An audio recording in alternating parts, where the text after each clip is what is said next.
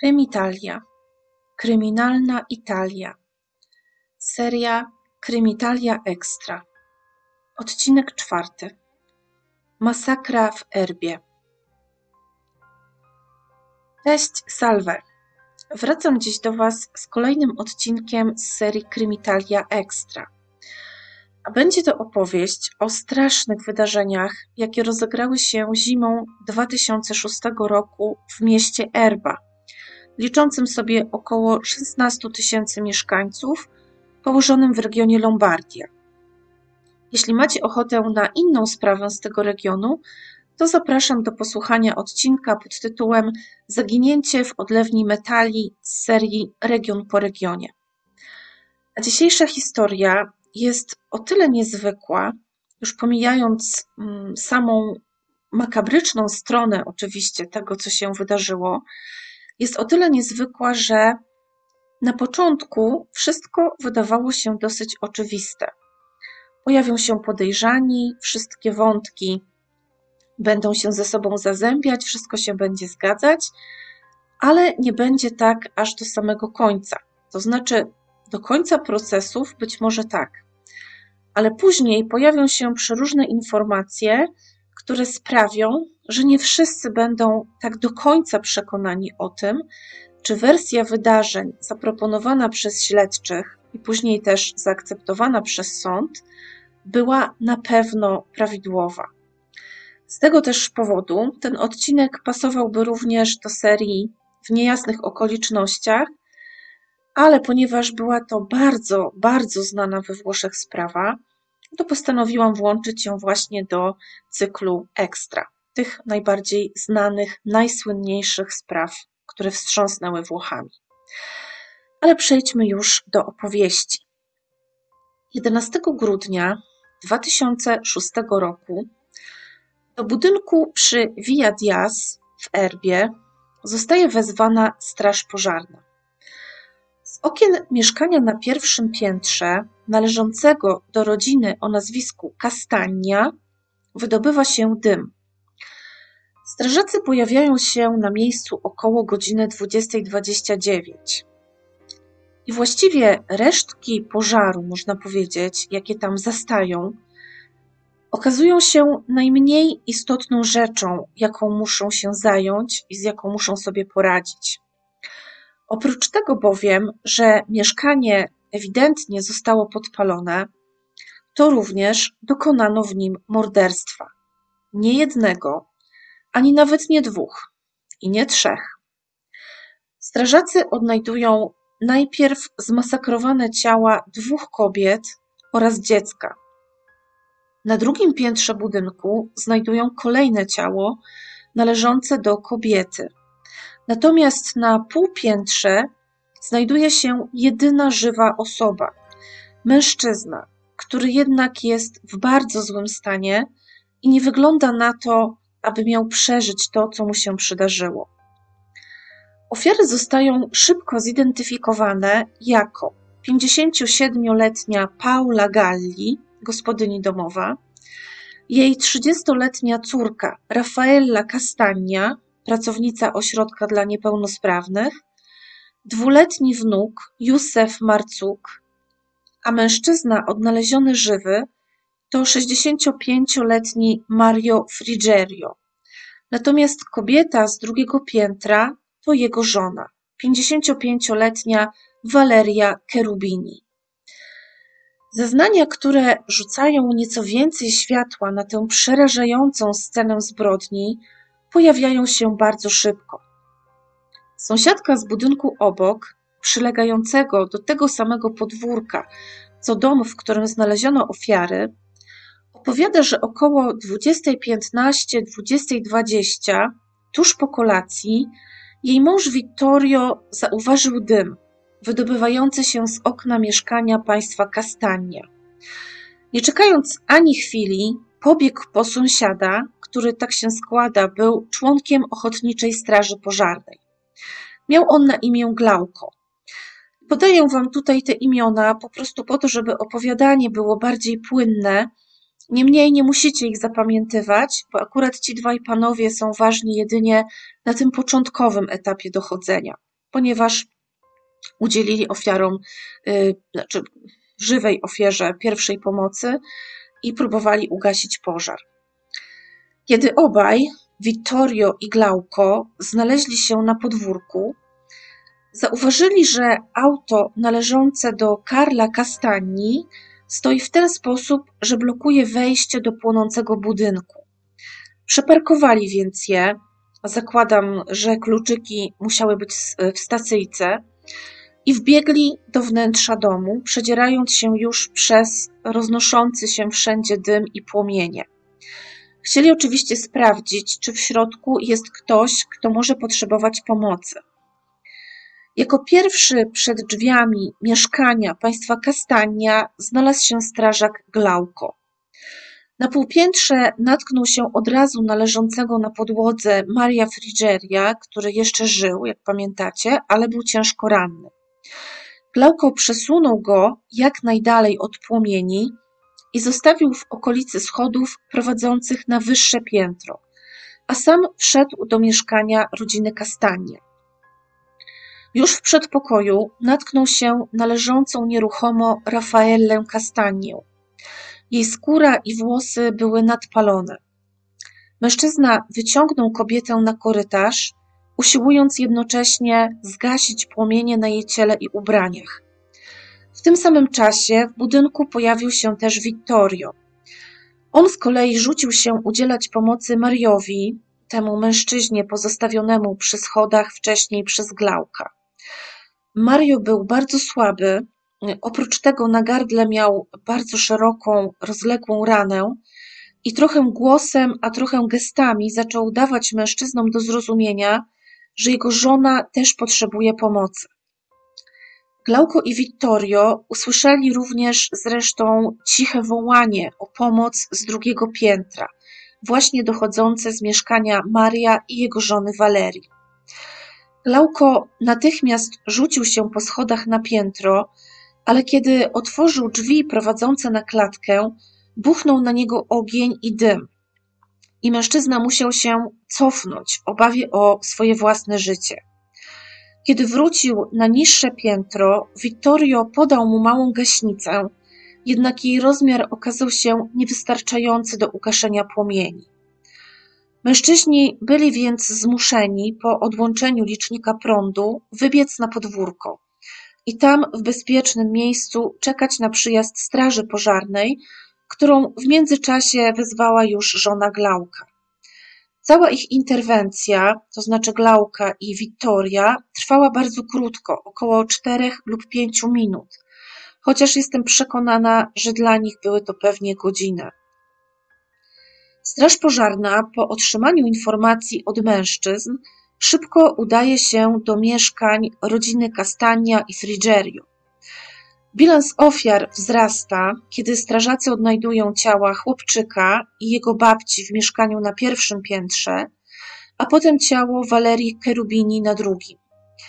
Waleria znajduje się w pozycji klęczącej pod oknem, a wokół niej rozlewa się duża kałuża krwi. Kilka minut po strażakach na miejscu zjawia się również ambulans pogotowia ratunkowego. Lekarz właściwie od razu stwierdza zgon Rafaeli i udziela pomocy Mariowi.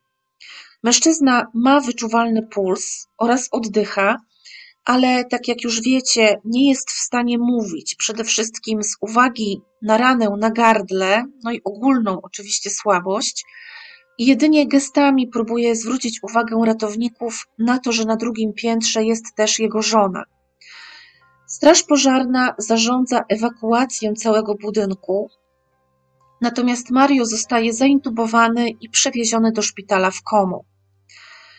Pierwsi funkcjonariusze mm, z posterunku karabinierów zjawiają się na miejscu tuż po pogotowiu.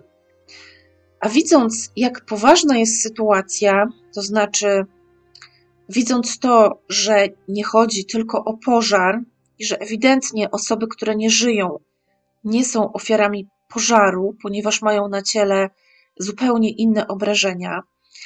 Więc widząc to wszystko, wzywają na pomoc swojego przełożonego, który przyjeżdża z kolejnymi funkcjonariuszami. Karabinierzy upewniają się, że wszystkie osoby zostały już z budynku ewakuowane i odgradzają teren. Po ugaszeniu pożaru i pierwszej inspekcji obu mieszkań na miejsce przyjeżdżają technicy kryminalistyczni w celu zebrania śladów i wykonania zdjęć. Przyjeżdża też anatomopatolog, aby dokonać wstępnych oględzin wszystkich ciał. Już na pierwszy rzut oka widać, że Rafaella i jej matka Paula mają na głowach poważne obrażenia oraz na całym ciele rany zadane ostrym narzędziem. Rany na głowie Walerii, znalezionej piętro wyżej, nie są aż tak rozległe, ale jej ciało również nosi ślady obrażeń zadanych ostrym narzędziem. Śledczy natychmiast zaczynają dochodzenie i biorą pod uwagę dwie główne hipotezy. Przede wszystkim udział w zbrodni kogoś z rodziny ofiar oraz udział osób, które miały z ofiarami jakieś zatargi. Podejrzenia wzbudza przede wszystkim nieobecność w domu ojca małego Józefa i męża Rafaeli, Azuza Marcuka. Mężczyzna ma już na swoim koncie problemy z prawem. Niedawno wyszedł z więzienia, gdzie odbywał karę za handel narkotykami. Jego auto zostaje bardzo szybko skonfiskowane. Karabinierzy przeszukują również dom należący do jego krewnych w miejscowości Merone. Jednak już dzień później muszą wykluczyć mężczyznę z grona podejrzanych, ponieważ ambasada włoska w Tunisie zaświadcza, że Azus od 2 grudnia 2006 roku przebywa na terenie Tunezji. Po otrzymaniu okropnych wieści mężczyzna już dzień później wraca do Włoch. Śledczy zaczynają przypuszczać, że być może morderstwa są jakimś wyrównaniem rachunków z Azuzem. Skoro miał powiązania ze światem przestępczym, z handlem narkotykami, być może morderstwo jego żony i dziecka było jakimś aktem zemsty. Dodam tutaj jeszcze, że mimo braku jakichkolwiek dowodów na winę Marcuka, w prasie natychmiast po pojawieniu się informacji o poszukiwaniu go przez policję, pojawiły się nagłówki nazywające go mordercą żony, dziecka, teściowej i sąsiadki, bez żadnych dowodów ani jakichkolwiek pogłębionych informacji. Śledczy od początku przesłuchują też oczywiście wszystkich sąsiadów rodzin Castania i Frigerio, zarówno tych mieszkających w tym samym budynku, jak i w budynkach sąsiednich. Jednak ich zeznania nie wnoszą niczego znaczącego do śledztwa. Jest jednak jeden wyjątek. Mieszkanie tuż pod mieszkaniem rodziny Castania na parterze zajmuje pewne małżeństwo. Nazywają się oni Olindo Romano i Rosa Bazzi. Tutaj też dodam, mówiłam już o tym wielokrotnie, ale dla tych, którzy słuchają po raz pierwszy, we Włoszech zazwyczaj małżeństwa mają różne nazwiska, ponieważ nie ma takiej tradycji, żeby kobieta przyjmowała nazwisko męża. Natomiast zgodnie z tradycją dzieci zazwyczaj nazywają się tak jak ojciec. A więc to małżeństwo z parteru E, bardzo szybko okazuje się, że miało sporo konfliktów z rodziną Kastanie. I nie chodziło bynajmniej o rzeczy błahe, ponieważ na posterunku karabinierów cały czas są udokumentowane skargi, a nawet zatargi sądowe pomiędzy rodzinami. Jeszcze tej samej nocy, około 2.30, karabinierzy dzwonią do domu małżonków Romano. Po kilku dzwonkach Rosa Bazzi wreszcie otwiera drzwi. Małżonkowie natychmiast wzbudzają całkiem uzasadnione podejrzenia śledczych. Po pierwsze, pomimo że dosłownie kilka godzin wcześniej w ich domu działo się, no można powiedzieć, prawdziwe piekło, dosłownie i w przenośni, oni sprawiają wrażenie, jakby w ogóle ich to nie ruszało. Twierdzą, że dawno już zasnęli, wypowiadają się bez kompletnie żadnych emocji i co wydaje się karabinierom bardzo dziwne, w środku nocy w ich domu działa pralka. Co jeszcze dziwniejsze, zapytani o to, co robili poprzedniego dnia wieczorem, natychmiast pokazują karabinierom rachunek z McDonalda, który Roza wyjmuje z torebki leżącej na komodzie w sypialni. Nie zastanawia się dwa razy, nie waha ani sekundy, idzie prosto do pokoju, w którym jest ta torebka i pokazuje rachunek. Kolejną zastanawiającą rzeczą jest to, że małżonkowie nie wypytują karabinierów dosłownie o nic. Co się konkretnie stało, jak do tego doszło, jak wyglądało miejsce zbrodni, dlaczego i tak. Jest to zachowanie bardzo kontrastujące z tym, czego funkcjonariusze do tej pory doświadczyli. Wszyscy, absolutnie wszyscy, z którymi rozmawiali, można by powiedzieć wręcz, że całe miasto nie przestaje zadawać pytań o straszne szczegóły rzezi w mieszkaniu dwóch rodzin. Ale nie Rozabazzi i nie Olindo Romano. Te wszystkie lampki ostrzegawcze sprawiają, że karabinierzy postanawiają zabrać co nieco z mieszkania podejrzanej pary. Konfiskują między innymi część odzieży z pralki oraz skoszy na brudną bieliznę. Do prokuratury wpływa również bardzo szybko wniosek o zgodę na założenie podsłuchu w aucie i mieszkaniu małżonków. Ale wcześniej wzywają ich na oficjalne przesłuchanie na posterunek. Tam na miejscu podejrzenia tylko rosną. Rosa Batti ma na przykład na palcu świeżą ranę, a Olindo Romano siniaka na grzbiecie lewej dłoni oraz na przedramieniu. Plaster z rany kobiety zostaje zabrany do analizy. Nie mam jednak informacji, jaki był jej wynik, ale podejrzewam, że raczej nie znaleziono na tym plastrze żadnych śladów DNA, to znaczy żadnej z ofiar. W przeciwnym razie na pewno byłby to jeden z koronnych dowodów y, i nie tylko byłoby o nim głośno w prasie, ale przede wszystkim byłaby jakaś wzmianka w dokumentach sądowych, które też a propos tej sprawy czytałam. Rosa i Olindo mają jednak alibi. To znaczy, jak pamiętacie, od razu pokazali ten rachunek, ale też krok po kroku oboje opisują swój dzień. No tam mówią, gdzie byli, jakie tam sklepy oglądali, co robili, aż wreszcie mm, opowiadają, że około 20, już właśnie wieczorem, pojechali do Como. Tam pospacerowali sobie trochę, oglądali witryny sklepowe, a następnie zjedli kolację właśnie w McDonaldzie. Do domu wrócili pomiędzy 22.30 a 23.00. W międzyczasie śledczy dostają zgodę na założenie podsłuchu w ich domu i samochodzie. No i tu pojawia się kolejny zastanawiający fakt. A mianowicie para podczas rozmów w domu nie porusza ani jednym słowem tematu masakry, której dokonano w ich bloku. Rozmawiają o różnych codziennych sprawach, jednak na ten konkretny temat milczą jak zaklęci. Nie pada ani jedno słowo. Śledczy podejrzewają, że małżonkowie po prostu musieli domyślić się, że są na podsłuchu i dlatego postanawiają w ogóle nie poruszać drażliwej sprawy w rozmowach między sobą. Z kolei rozmowy podsłuchane w aucie pary zdają się właśnie potwierdzać mm, niejako tę tezę ponieważ o ile w domu e, Roza i Olindo nie czują się już swobodnie z uwagi na podejrzenie podsłuchu, o tyle w samochodzie są o wiele bardziej wylewni. Pada na przykład takie zdanie: Wystarczy, że nie będziemy o tym rozmawiać w domu. Oprócz tego, kiedy od czasu do czasu poruszają temat Raffaelli Castagni, tej młodej kobiety brutalnie zamordowanej wraz z matką i synkiem, Wyrażają się o niej wręcz z pogardą, z kompletnym brakiem jakiegokolwiek szacunku, czy ciepłych uczuć, empatii, współczucia, czy chociażby litości po prostu z powodu tak smutnego końca tej młodej osoby.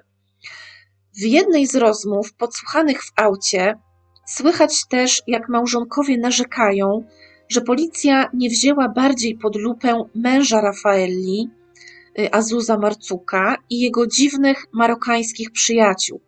Wtedy na pewno oni, to znaczy Roza i Olindo, nie mieliby kłopotów. Na kolejnych przesłuchaniach, pod koniec grudnia, małżonkowie potwierdzają, że z rodziną Kastania łączyły ich bardzo trudne relacje, Pomiędzy sąsiadami non-stop praktycznie wybuchały jakieś konflikty, ciągle wchodzili sobie nawzajem w drogę, ciągle sobie nawzajem uprzykrzali życie. W nagraniach z 7 stycznia 2007 roku Roza mówi na przykład do męża: Źle to poszło, co? Nie boisz się? Ja się boję. Tak jak tamtego wieczoru, kiedy pojechaliśmy do Komo.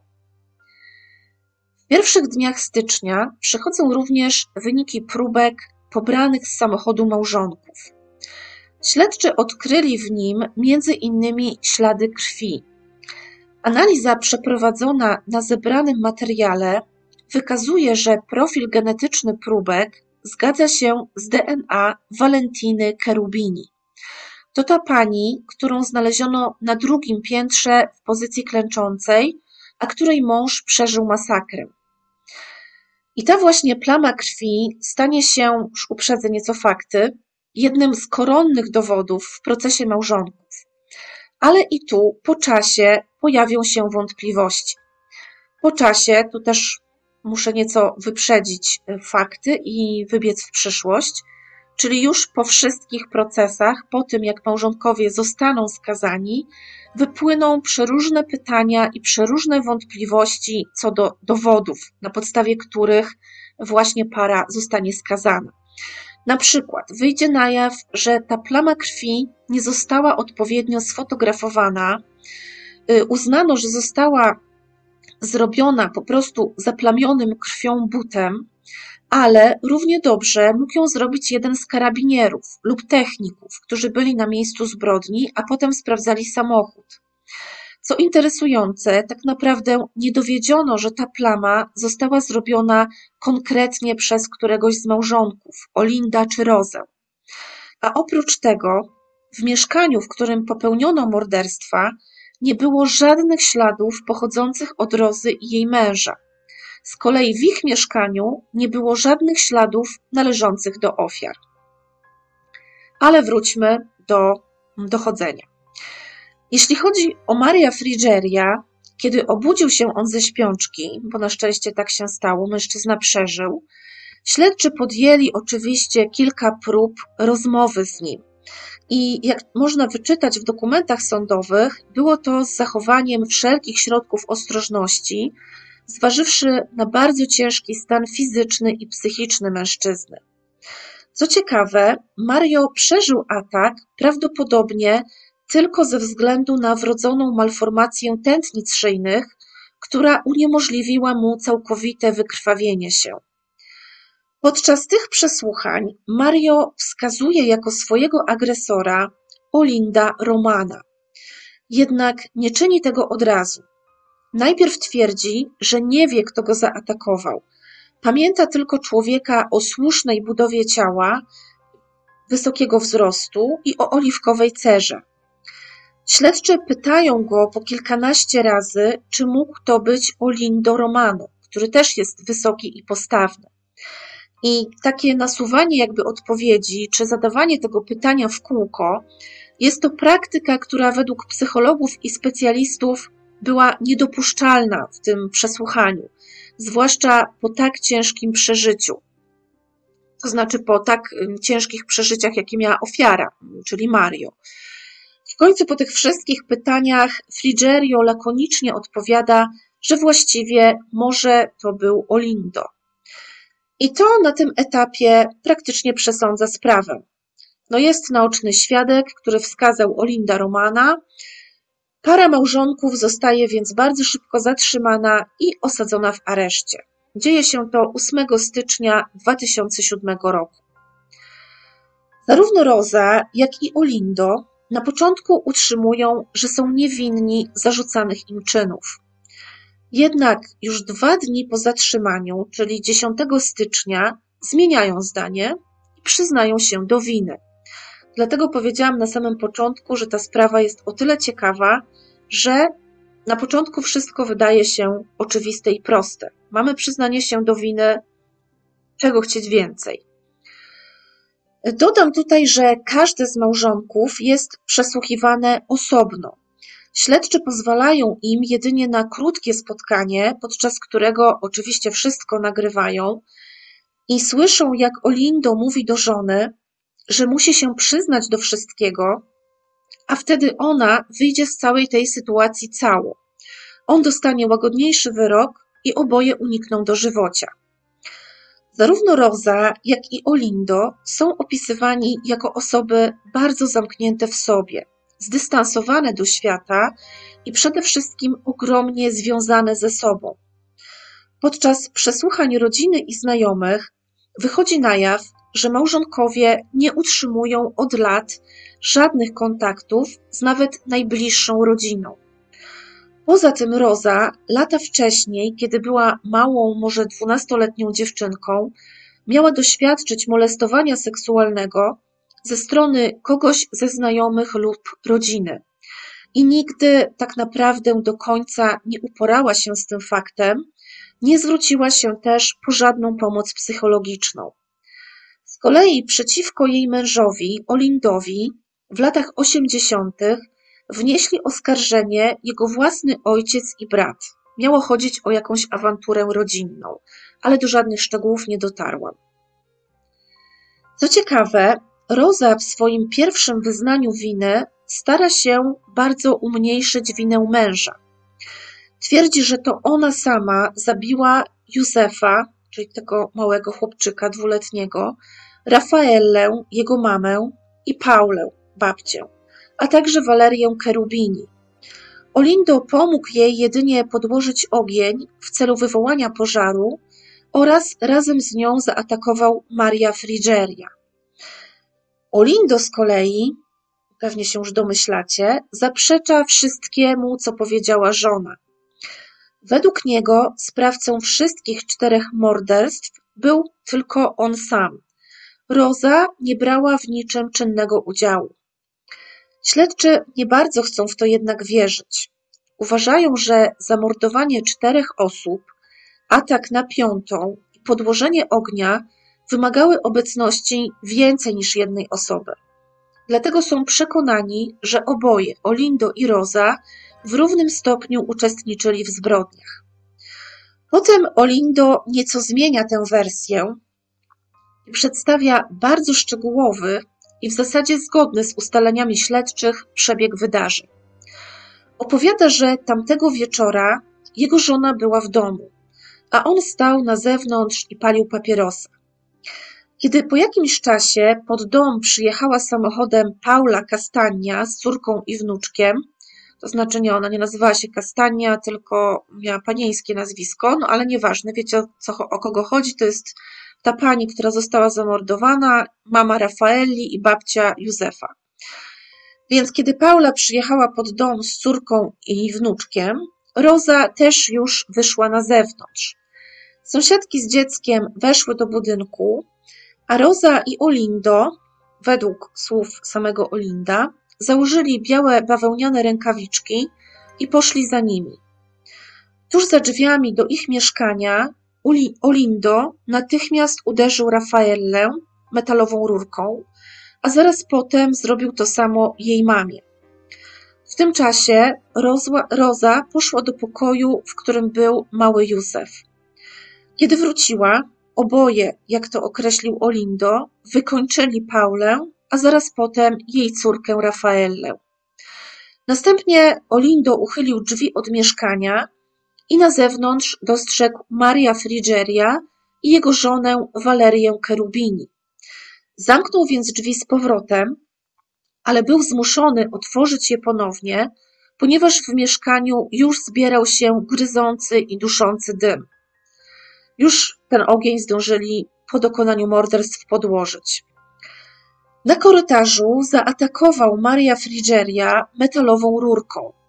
Następnie rzucił się na leżącego mężczyznę, przyciskając mu twarz do podłogi i zadał ranę w gardło wyciągniętym z kieszeni niewielkim nożem. Nie pamiętał z kolei dokładnie, ile ran nożem zadał Walerii. Po wszystkim małżonkowie zapakowali narzędzia zbrodni do plastikowej torby i zeszli do pralni na dole. Był tam sporych rozmiarów dywan. Zdjęli z siebie wszystkie ubrania, łącznie z butami, i razem z dywanem zapakowali do worka na śmieci a następnie już w czystych ubraniach zanieśli do samochodu. Pojechali następnie w okolice cmentarza w Longone, niedaleko którego znajdował się zbiornik wodny. Tam się jeszcze dokładnie umyli, a następnie rozdzielili brudne rzeczy na trzy osobne worki i pozbyli się ich w różnych miejscach. Każdy z worków wrzucili do innego kosza na śmieci. Tutaj warto wspomnieć, że Olindo od lat pracował w zakładach oczyszczania miasta, więc wiedział doskonale, w jakich punktach rozmieszczone są kosze i kontenery na śmieci oraz znał dokładnie pory ich opróżniania. I z tego co wiem, to tych worków chyba śledczy nigdy nie odnaleźli.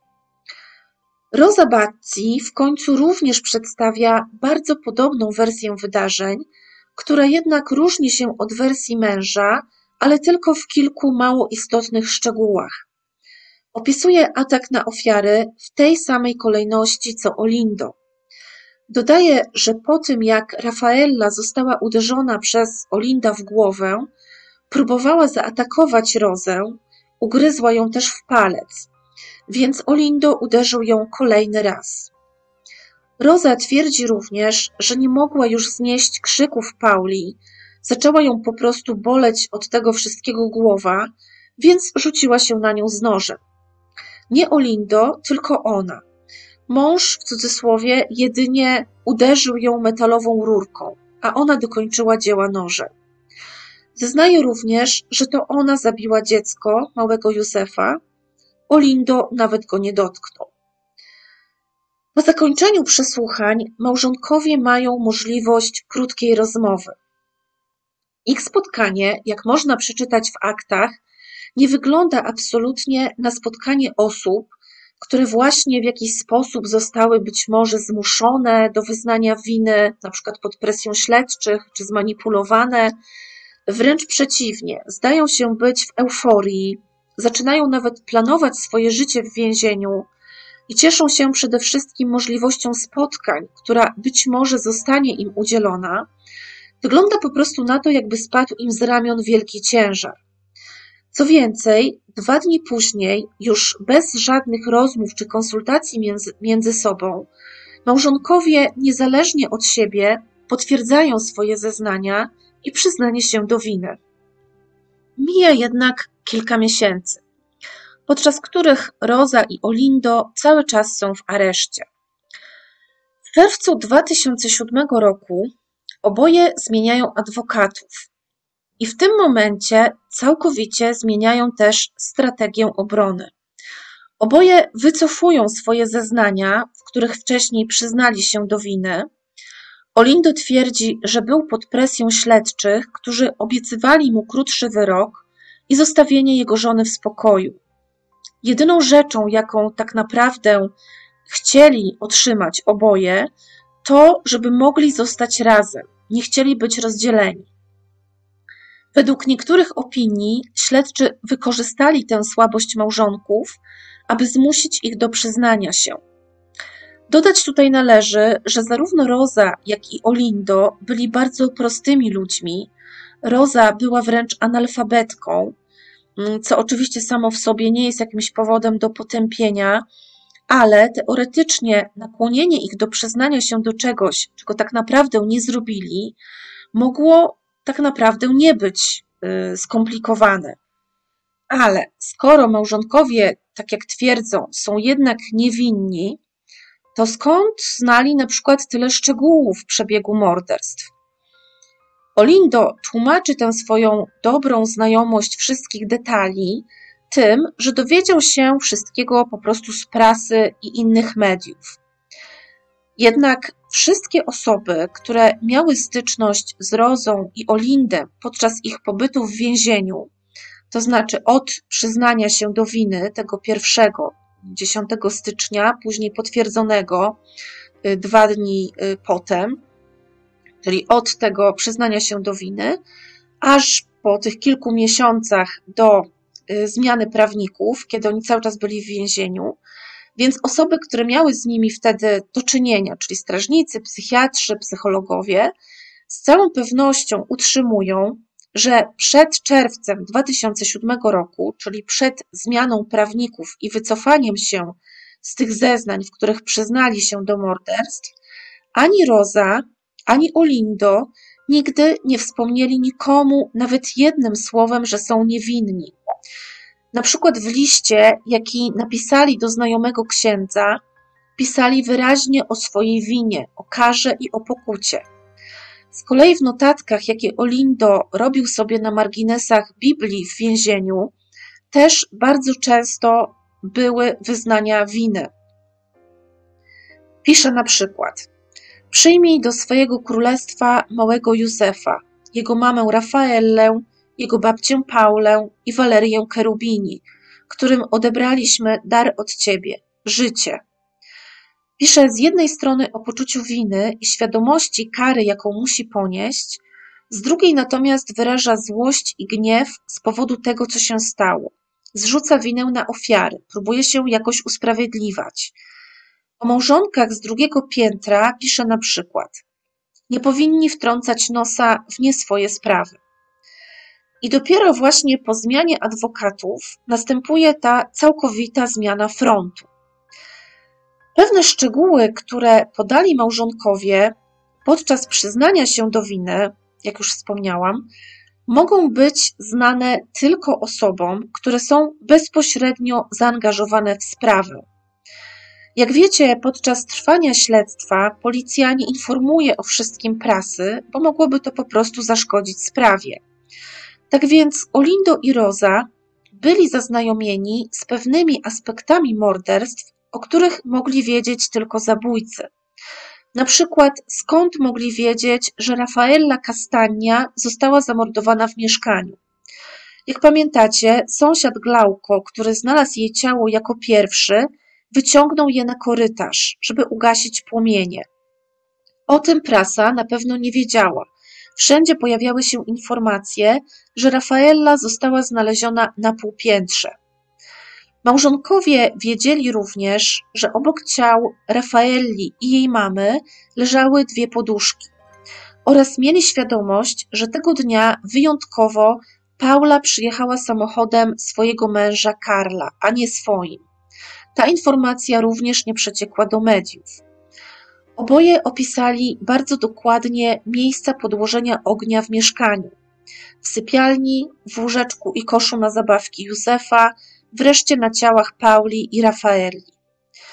Pamiętacie może, że małżonkowie zeznali, że zaatakowali Walerię Kerubini na schodach, podczas gdy śledczy na początku uznali, że kobieta zginęła w swoim mieszkaniu, bo tam właśnie na drugim piętrze znaleziono jej ciało. Dalsze badania i ustalenia wykazały jednak zgodność z wersją Olinda i Rozy. Waleria po tym, jak zadano jej ciosy, Jakimś cudem sama dostała się do swojego mieszkania na drugim piętrze i tam straciła życie. Obrona małżonków podczas procesu będzie utrzymywać z kolei, że kobieta została zaatakowana na zewnątrz, ale zabita w swoim mieszkaniu. Była to taka strategia która miała im pomóc wykazać niespójności w zeznaniach małżonków, właśnie tych, w których przyznawali się do winy i po prostu udowodnić ich znikomą wiarygodność. Z drugiej strony, już po procesach, tak jak wcześniej e, odnośnie do tej plamy krwi znalezionej w samochodzie, pojawiły się wątpliwości co do faktycznej, aż tak dobrej znajomości szczegółów miejsca zbrodni ze strony małżonków. Niektórzy podejrzewają, że Rozie i Olindowi podczas przesłuchań, tych pierwszych, początkowych, pokazano po prostu fotografie z mieszkania rodziny Kastania e, oraz z miejsca odnalezienia Maria i jego żony, i stąd po prostu wiedzieli oni, jak to wszystko wyglądało. Oprócz tego, Roza, już po tym jak wycofała zeznania, Utrzymywała, że jeden z karabinierów, jeszcze kiedy ani ona, ani jej mąż nie byli zatrzymani, opowiadał im z wieloma szczegółami o przebiegu śledztwa i o wszystkich detalach związanych z obrażeniami ofiar i dynamiką wszystkich morderstw. Dla osób, które nie wierzą w winę Olinda i Rozy, jest to właśnie argument za tym, że ich znajomość miejsca zbrodni niekoniecznie musiała świadczyć o winie, tylko po prostu o tym, że byli z tym zaznajomieni podczas opowieści, poprzez opowieści karabinierów i dzięki fotografiom. Dochodzenie przeprowadzone na miejscu zbrodni wykazuje, że morderstw, tak jak pamiętacie, musiały dokonać co najmniej dwie osoby, w tym jedna leworęczna. Tak się składa, że leworęczna jest właśnie Rosa Bazzi. Olindo zostaje oskarżony o dokonanie morderstw, natomiast Rosa o współudział. 26 listopada 2008 roku zapada wyrok pierwszej instancji.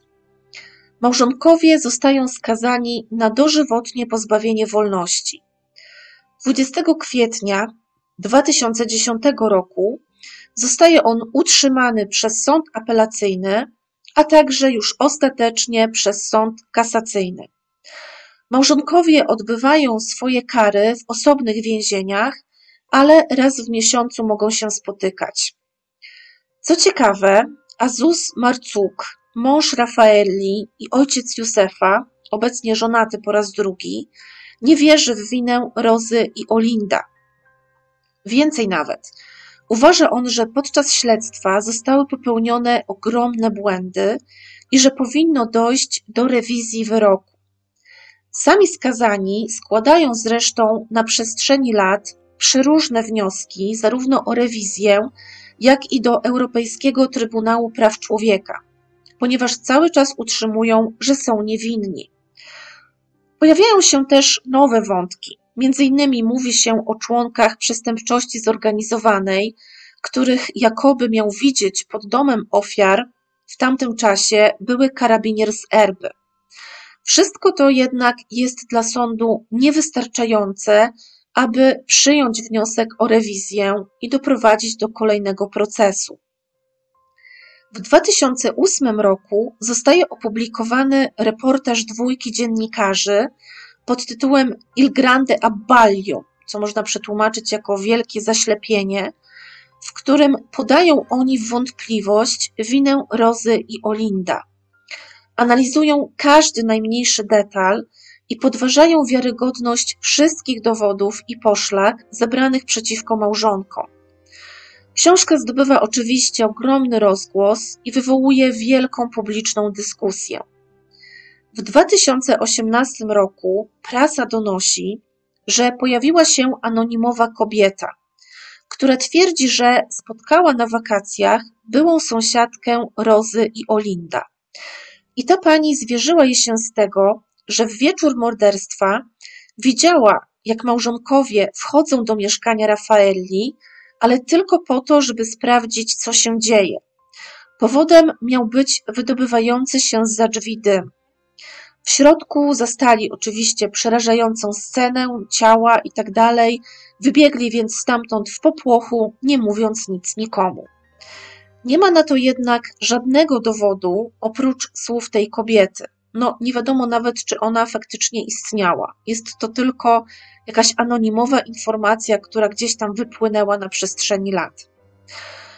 Również w 2018 roku zniszczono materiał pobrany z miejsca zbrodni związany ze sprawą. To znaczy przeróżne próbki, jakieś tam rzeczy, które zostały zabrane z miejsca zbrodni.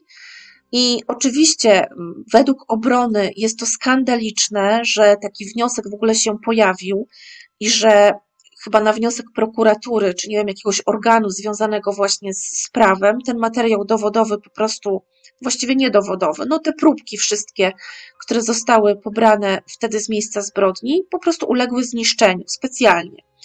Obrona uważa ten fakt za po prostu skandaliczny, za coś, co nigdy się nie powinno było wydarzyć. Małżonkowie nawet składają w tej sprawie skargę. Natomiast w roku 2020, czyli całkiem niedawno, prawnicy Olinda i Rozy występują o przebadanie tego, co, jak się okazało, przetrwało wśród tych zniszczonych rzeczy, a co nigdy wcześniej nie zostało zbadane podczas właśnie całego dochodzenia i później procesów. Są to między innymi część ubrań Maria Frigeria, Józefa Marcuka, zapalniczka, pęk kluczy oraz trzy kurtki i jeszcze jakieś tam inne pomniejsze rzeczy. Występują też o możliwość odsłuchania wszystkich rozmów nagranych podczas prowadzonego śledztwa. Jednak taki wniosek zostaje odrzucony. Sprawa ta wywołała we Włoszech ogromny rozgłos i tak naprawdę jest żywa do dzisiaj. Ostatnio, dosłownie dwa miesiące temu, czyli w kwietniu 2021 roku, 13 użytkowników social mediów dostało pozew o zniesławienie. Chodzi o administratorów i użytkowników strony Olindo Romano e Rosabazzi sono innocenti, czyli Olindo Romano i Rosabazzi są niewinni. I ci właśnie ludzie, ci użytkownicy, propagowali bardzo w sieci hipotezę o winie braci Raffaelli. Według tych twierdzeń również ojciec Raffaelli wiedział o tym wszystkim, o tym, że to właśnie bracia pozbawili ją życia, ale wybaczył swoim dzieciom. Carlo Castagna, ojciec, zresztą już też nie może się odnieść do tych oskarżeń, ponieważ zmarł w 2018 roku. Bracia Raffaelli byli oczywiście na początku przesłuchiwani i co prawda znaleziono pewne nieścisłości w ich zeznaniach dotyczących tamtego wieczora. Oprócz tego pomiędzy nimi a Rafaellą na krótko przed, e, przed masakrą miał być jakiś konflikt dotyczący chęci otrzymania przez nią nieco wcześniej swojej części spadku, którą chciała ona przeznaczyć na biznes w Tunezji.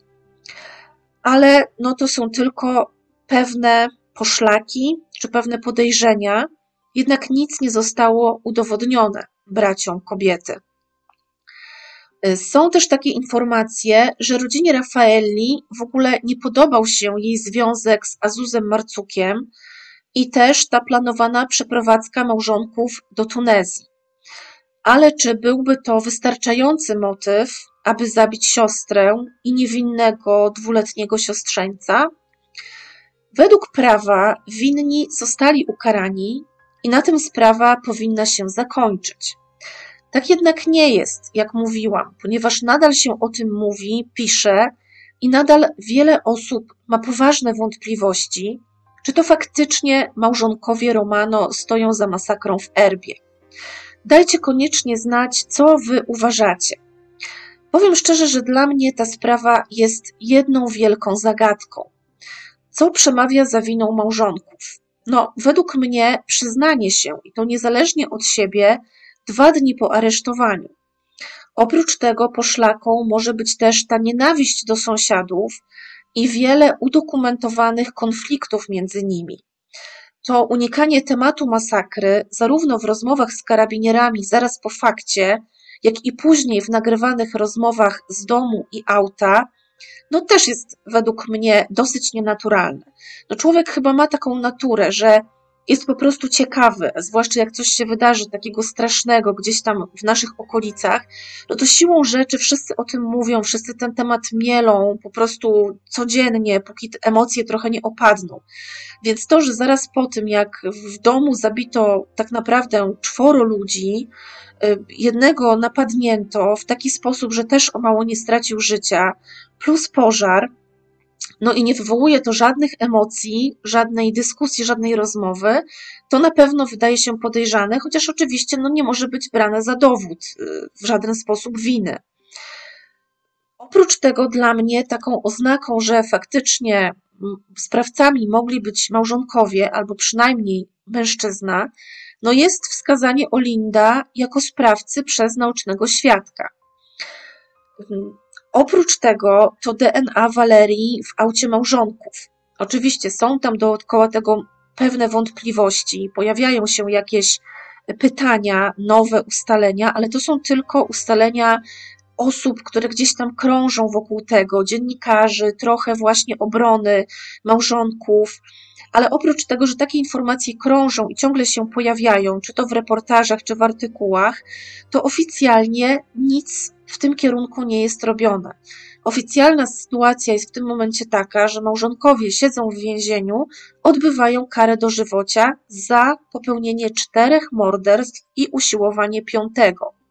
Więc oprócz tego, że jest dużo szumu wokół tej sprawy, oficjalnie jest jak jest. Wątpliwości są, oczywiście. Dla mnie taką podstawową jest na przykład brak śladów biologicznych. Zarówno Rozy i Olinda na miejscu zbrodni, jak i śladów krwi y, i innych właśnie ofiar w mieszkaniu małżonków.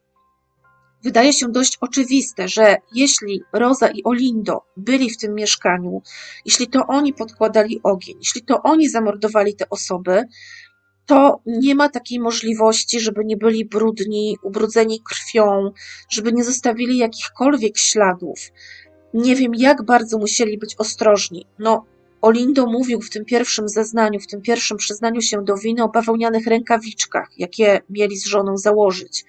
Ale co z ubraniami? Nawet jeśli się przebrali, nawet jeśli wyrzucili, tak jak opowiadali w tych pierwszych zeznaniach, te ubrania razem z dywanem do tych trzech różnych koszy na śmieci, to czy na przykład u nich w domu gdzieś na podłodze cokolwiek by nie zostało, czy na ścianach, czy w mieszkaniu, w którym dokonano morderstw. Przecież tłuczenie kogoś metalową rurką musi wywoływać rozpryski krwi i, i różnych innych substancji, czy to po ścianach, czy, czy na osobę, na sprawców tak naprawdę przecież.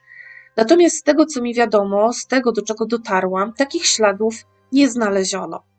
Czyli takich śladów, które konkretnie mogłyby na 100% powiązać Olinda i Rozę z miejscem zbrodni. Wydaje mi się też, że możliwe było, ze względu właśnie na, tą, na tę prostolinijność i brak doświadczenia ze śledczymi, że Roza i Olindo mogli ulec presji i przyznać się do czegoś, co po prostu im wmówiono. Pamiętacie zapewne sprawę Sary Scazzi i kilkanaście różnych wersji Michele Misseri. On też był przedstawiany jako człowiek bardzo prosty, podatny na wpływy. Więc być może tak było też w tym przypadku. Być może śledczy zastraszyli ich w jakiś sposób, może nawet nieświadomie, mówiąc im, co im grozi, jakby sugerując, że jeśli się przyznają, no to wyjdą z tego w miarę cało. Tylko no, kto uwierzyłby w to, że wyjdzie z cało z poczwórnego morderstwa, jeśli przyzna się do winy? To nawet chyba nie można tutaj liczyć na, y, nie wiem, skrócenie kary do iluś tam kilkunastu czy kilkudziesięciu lat, no chyba tylko dożywocie zostaje, bo to nie chodzi o jedno morderstwo, ale chodzi o wielokrotne morderstwo, w tym o zamordowanie dziecka. A więc czy Roza i Olindo byliby na tyle, no powiem może łatwowierni, na tyle naiwni, że uwierzyliby w to, że jeśli powiedzą tak, to my zrobiliśmy, to unikną w jakiś sposób odpowiedzialności czy kary, czy ta kara zostanie im po prostu zmniejszona. Na pewno jest taka, taka możliwość. Tutaj też należy pamiętać, że oni byli bardzo ze sobą związani. To jest w różnych źródłach też mocno podkreślane, tak też wynikało z oceny psychologicznej, że oni mieli taki swój mikroświat. Byli tylko dla siebie, tylko ze sobą, nie utrzymywali żadnych kontaktów z rodziną, tak jak wspomniałam, też zbytnio tych kontaktów towarzyskich nie utrzymywali. No, z sąsiadami wieczne konflikty. Tak więc oni byli cały czas w swoim świecie i nie wyobrażali sobie życia jedno bez drugiego. Więc być może, być może jest taka opcja, że kiedy śledczy postraszyli ich tym, że nigdy nie będą razem, nigdy się już nie zobaczą, a jak się przyznają do winy, to będą mieli na przykład możliwość spotykania się, być może tak to zadziałało i po prostu nawet jeśli byli niewinni, nawet jeśli to nie oni popełnili te morderstwa, to woleli powiedzieć, że to oni, właśnie żeby uniknąć rozdzielenia. Szczegóły zbrodni mogli też znać, jak pamiętacie, właśnie z opowieści śledczych i z tych pokazywanych im zdjęć. Ale ja nie umiem tak naprawdę opowiedzieć się jednoznacznie po żadnej ze stron. Nie ma też żadnych absolutnie dowodów na to, że mogły tutaj brać udział jakiekolwiek inne, inne osoby. Wszystko, co się pojawia, to są tylko spekulacje, tylko jakieś tam informacje zagadkowe gdzieś z różnych stron gazet o tej przestępczości zorganizowanej, o możliwości, że to ktoś z rodziny męża, właśnie, czy z, z tych znajomych męża, czy z jego tych partnerów, powiedzmy w cudzysłowie biznesowych, chodziło o handel narkotykami, może, może ktoś z nich właśnie, ale to są tylko i wyłącznie spekulacje. Pozostaje więc uszanować wyrok sądu i mieć nadzieję, że jednak jest on sprawiedliwy. Ale dajcie mi znać oczywiście, co sądzicie. Zawsze bardzo lubię czytać Wasze komentarze, bo są naprawdę bardzo ciekawe, bardzo interesujące i też poruszają różne zagadnienia, o których ja na przykład wcześniej nie pomyślałam. I na pewno sprawiają, że ma się o wiele szerszy ogląd na całą sprawę. A tymczasem bardzo Wam dziękuję za wysłuchanie kolejnego odcinka Ekstra i oczywiście do usłyszenia wkrótce. Pa!